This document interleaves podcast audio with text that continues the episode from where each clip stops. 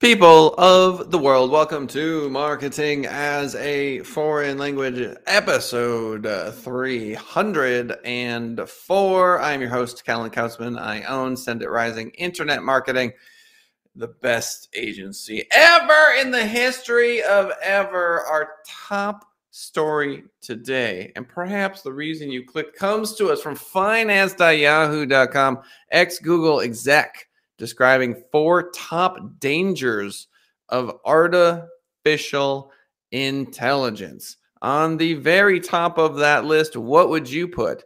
If you joined us 10:30 a.m. Pacific Standard Time, you could write it in chat. This Google exec wrote, "It changes the future of warfare." Quote, "A ban on autonomous weapons has drawn support from 30 countries." Though an in depth report commissioned by Congress advised the U.S. to oppose a ban since it could prevent the country from using weapons already in its possession. Yeah. So, warfare and artificial intelligence.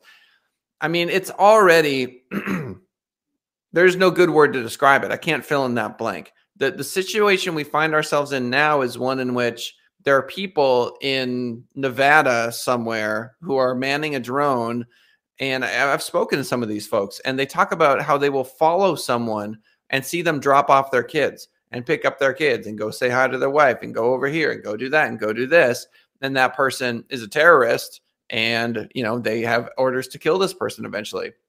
And they're they're literally watching them from a drone on the other side of the world um, and at some point, their finger is going to touch a button, and that is going to end that person's life. So that is happening today. Um, and then you take it a step further, and now you've got artificial intelligence that is using facial recognition to identify targets or potential suspected targets, and to to figure out whether or not that is the person that did the thing that you know um, is worthy of some military um, reaction. And it gets into a game of chess where the moves are beyond human comprehension. So when I play chess, I find uh, that when you analyze a game, there's always stupid computer move, which is the way people describe it, or frustrating computer move, because no human will ever see that move. Um, it it it just isn't going to happen because it's such an absurd looking move that to understand you have to look at the the sequence of events that transpire because it looks wrong. And then the next move looks wrong and then the next move looks wrong and then all of a sudden it looks right and it's like oh i see why that was the way it was. Now if that gets applied to warfare can you imagine how a computer would do something that again artificial intelligence it's smarter it's making better decisions at least in, in regards to chess it's going to win the battle um, but it could end up doing some things that from a human perspective are just absolutely outrageous. And if that's the case uh, then you know we're in for a world of um, just a different world would be the best way to describe it. So the first thing is warfare that the google exec mentions. Um, moving on, the second significant risk posed by artificial intelligence is the unintended negative consequences that result when AI fixates on a single goal but excludes other concerns. Quote, externalities happen when AI is told to do something. And it's so good at doing that thing that it forgets or ignores other externalities or negative impacts that it may cause quote so when youtube keeps sending us videos that we're most likely to click on it's not only it's not only thinking about serendipity it's also potentially sending me very negative views or very one-sided views that might shape my thinking. Um, i see this 100% um, in uh, in the world of how do you describe it in my particular world. Um, but you know, let's say someone has a depressive episode, right? And they just so happen to be clicking or um, yeah, clicking on a lot of things about stress and sadness and this and that. And then for the next year or two, you know, they they they're further indebted into that mentality. it's very similar to how the mind works. The subconscious mind um, is almost a reflection of the of the conscious mind, which is to say that these surface thoughts, the decisions we make now, they don't have an immediate effect on the conscious mind. So you may have a very positive attitude today, but have an overwhelming sense of uh, negativity as all of these negative thoughts crop up. But those are the result of past thoughts. Very similar to the algorithm, which is you can click on a bunch of positive things today, but when you search tomorrow, if you have you know five years of negative search history, the algorithm continues to send you those things. And so to turn the tide is not so easy. Um, and so the internet has become a reflection of our minds, um, not just in what we see, but what gets uh, fed to us. So pretty wild. Um, also true of Instagram. Teens, uh, according to the article, attributed increased rates of anxiety and depression to Instagram. Um, not surprising. So, yeah, at the end of the day, artificial intelligence, as incredible as it is, is also um, obviously a very, very dangerous road to walk down. And we should all be very cognizant um, as we move forward. Now, that I've said, you know, some of the things that are not so great about it, uh, artificial intelligence can feed this planet. Um, for example, let's say you have artificial intelligence added to your AR glasses and you go to the store and the store stops selling prepackaged blueberries and prepackaged strawberries. It just puts them into like a, a, large kind of area. And the reason it made that change is because the AI will tell you how many blueberries you'll eat, right? Because when you get home and you open the blueberries, when you throw them away, it's measuring your typical blueberry intake. And now when you go to the store, it'll say, based on our predictions, your current level of hunger, etc., you are likely to consume 71 blueberries in the next two days before you won't eat them anymore. And so the just food loss alone, um, and that's only on the consumption side. Um, can you imagine artificial intelligence's ability to efficiently um, save uh, or um, produce more crops? So, in agriculture, AI could be an absolute game changer. Mental health, it could be a game changer. Um, I think there's going to be a really interesting intersection between artificial intelligence and mental health, um, especially when we're able to have our blood work be a now thing and not a go to the doctor and get it later thing. So, for example, the AI may say to us, You're feeling like an eight out of 10 right now. And that's because your current caffeine level is X. And when your caffeine level is X, you, you know, your dopamine is XYZ. And you kind of get this real time understanding of the neurochemistry of you and so your happiness becomes more of a, a math problem to solve, at least chemically. And then it'll add things like you may need to stand up now or meditate. Meditation would is likely to increase your happiness quotient by 0.7. These sorts of things.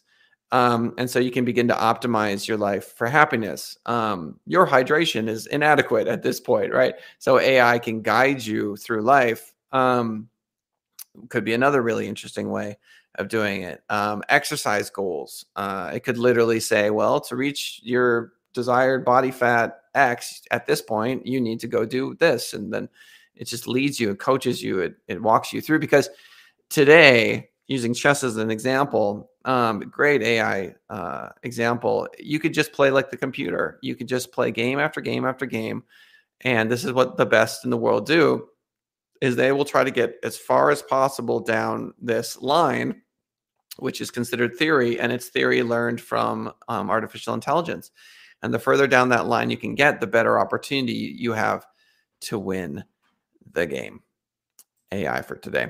Our next story, another social media news Google finishes laying a giant undersea internet cable stretching 3,900 miles from New York to the UK and Spain. This from from BusinessInsider.com. That is quite an interesting I mean, amazing achievement. The Grace Hopper cable was landed in Bude, Cornwall, on the UK's western coast on Tuesday, according to the article. A Google spokesperson told Insider that the landing was originally scheduled for July. Another end of the cable landed in Bilbao, Spain, earlier in September. Gurgle, gurgle, gurgle. Google first announced its Grace Hopper cable project, which now spans more than 3,900 miles across the Atlantic. That is absolutely incredible. Google said at the time that the cable was set to transport between 340 to 350 terabytes of data per second, or roughly equivalent to 17.5 million people simultaneously streaming 4K video. Unreal.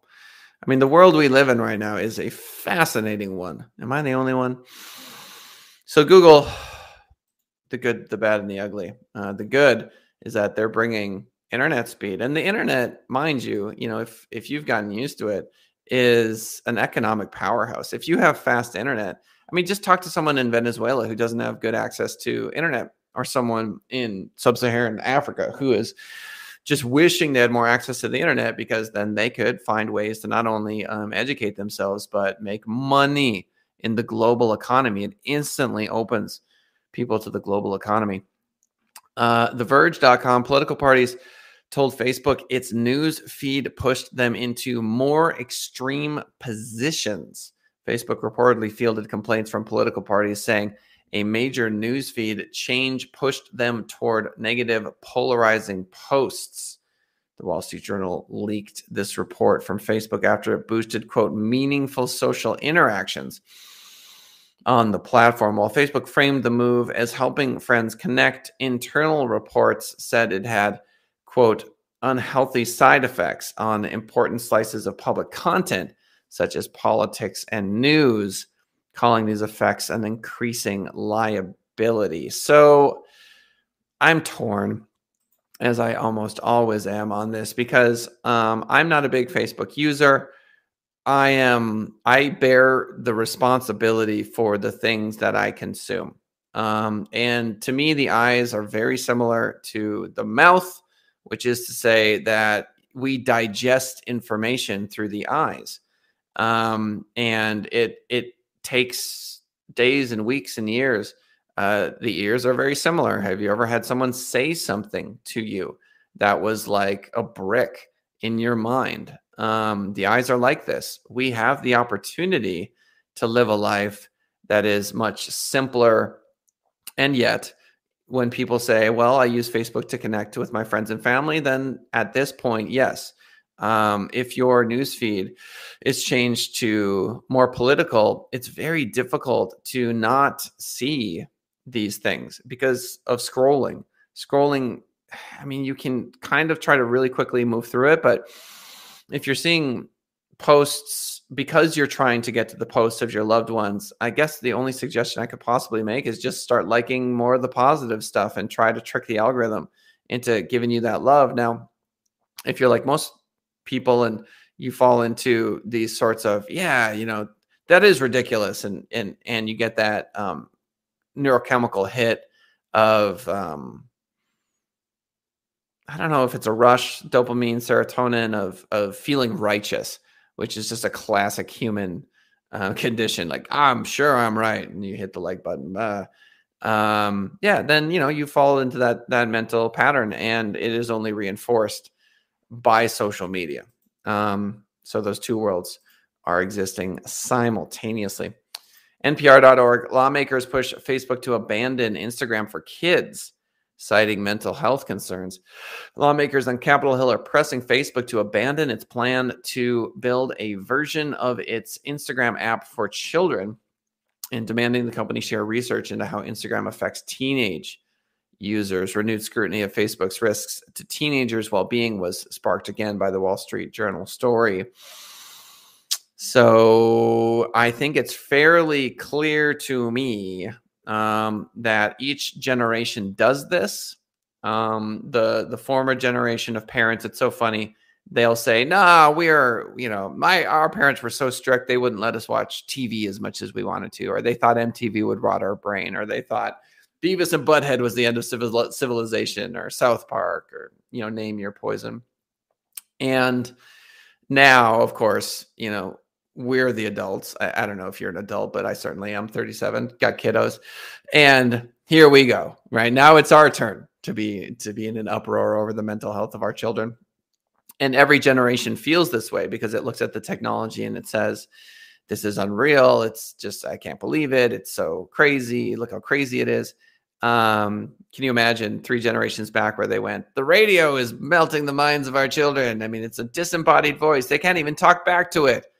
They can't even respond to the radio. It just says whatever they want. It's propaganda. You know, just just all of the conversations they must have had about that. Um, we're reading. Our kids can read anything. I don't even know what they're saying. I can't read, but my kid can read, and he's reading all this stuff, and I don't know what it is. You know, literally reading. So this is just a human thing. Um, are there dangers? No question about it. I mean, Instagram, you're looking at just gorgeous, incredible, amazing moment after gorgeous, incredible, amazing moment. And then you, you peel your eyes away from the screen and you go, that's a lot less loud. There aren't as many primary colors. My life is nothing like this. I feel bad about myself and uh, and the self consciousness and all that sort of stuff just goes and goes and goes. So the best thing I think, uh, the best remedy for that is uh, meditation. I think closing our eyes and shutting down. Um, but good luck trying to get a six-year-old to meditate. I mean, it is it is the opposite as far as I'm concerned. But the other issue clearly is that um, we're talking about suicide, suicide rates, bullying, online bullying, and so it's a very very serious issue. Quote from the article: "Quote: Mark Zuckerberg told me that he was aware of a 2019 study into rising suicide rates." among young people during an Energy and Commerce Committee hearing. And this new piece illuminates the fact that our children, especially young girls, are still being harmed online, specifically on his very own platforms. Yep, not good. TechCrunch.com Twitter reopens its account verification process after another pause. Twitter has again restarted its account verification process, the company said on Monday evening by way of a post to its Twitter verified account, where it publishes updates about the system's status. Since launching the revamped verification program this spring, Twitter had hit a few snags which have forced it to shut down verifications more than once. The most recent of these pauses was announced on the 13th of August when the company said it needed to make improvements to both the application and review process. So, Twitter verification is a little bit tricky because you've got badge holders with some sort of elevated status. Um, quote, the issue came to a head when it was discovered in 2017 that Twitter had verified the account belonging to Jason Kessler, who organized the deadly white supremacist rally in Charlottesville. So it's one of those things where people that are upset about it are justifiably upset and Twitter is justifiably shrugging their shoulders, going, This is harder than it looks. Uh, to me, it's reminiscent of a client saying to the web developer, I just want it to look good on all the computers that I own. And the web developer says, Do you realize the nuance that is required to make your website look beautiful on the largest screen on planet Earth and the smallest screen? All of them tablets, all the different phones for it to be perfect on all of them is nuanced. Um, and uh, you know, and, and, Chrome from three years ago, and Safari from this year, and all the different browsers, and it's complicated. Um, is the answer? Um, that, of course, is no consolation to someone saying, "How dare you give this white supremacist a platform?" Um, and then we've got a black leader over here that can't get verified. Explain that to me. So eh, we live in a world of paradoxes. And there you have it. Twitter, that's your job. If you want to keep making the money, you got to fix problems like this. That's how it goes. Inc.com, Mark Cuban, the four things every entrepreneur must do to thrive during the pandemic. Final article of the day. Thank you for sticking by and listening as we make it through all of this very interesting information. You got to love it when uh, these billionaires give advice. Be agile. Right. That's like saying be smart. That to me is too funny. Uh, hey, a billionaire told me to be agile today. okay. It's no secret that pivoting has gotten a lot of business through the pandemic. While no one could have seen COVID 19 coming, Cuban said, continuing to adapt to it is what helps you keep going. Learn new things because learning is your skill set. Communicate honestly and authentically. I think that's very true um, when it comes to sales and marketing. Love your product. This is very true as well. Um, I love Send It Rising um, for a number of reasons. The people that work at the company are incredible. The product that we are offering, the service that we're offering is strong. Our websites are very beautiful, functional. Our SEO is strong for the price. Our blogging is strong. Um, our Google Ads program is incredible. So I do. I love my product, and that that comes from years of work. It seems it seems almost easy to say, "Oh, we build lovely websites and we do great blogs," but man, when you look at the years that go into developing a team that can churn out consistently great social media, it's a life's work. It's a life's work. Final bit of advice from Mr. Cuban keep up with the future. This is on Restream, simulcasting on five platforms, and it's going to go out on Pod, um, Buzzsprout, excuse me, which is 14 podcast platforms. So, yeah, keep up with the present. Pretty wild. Ladies and gentlemen, thank you for swinging by the show. Um, senditrising.com. If you know anyone who wants a WordPress website, do SEO, grow their rankings, grow their business, get that phone to ring, look no further than senditrising.com. Info at senditrising.com is a good email address to meet us, see us, talk to us, etc. I really appreciate y'all swinging by the show. Tell a friend. See you next time.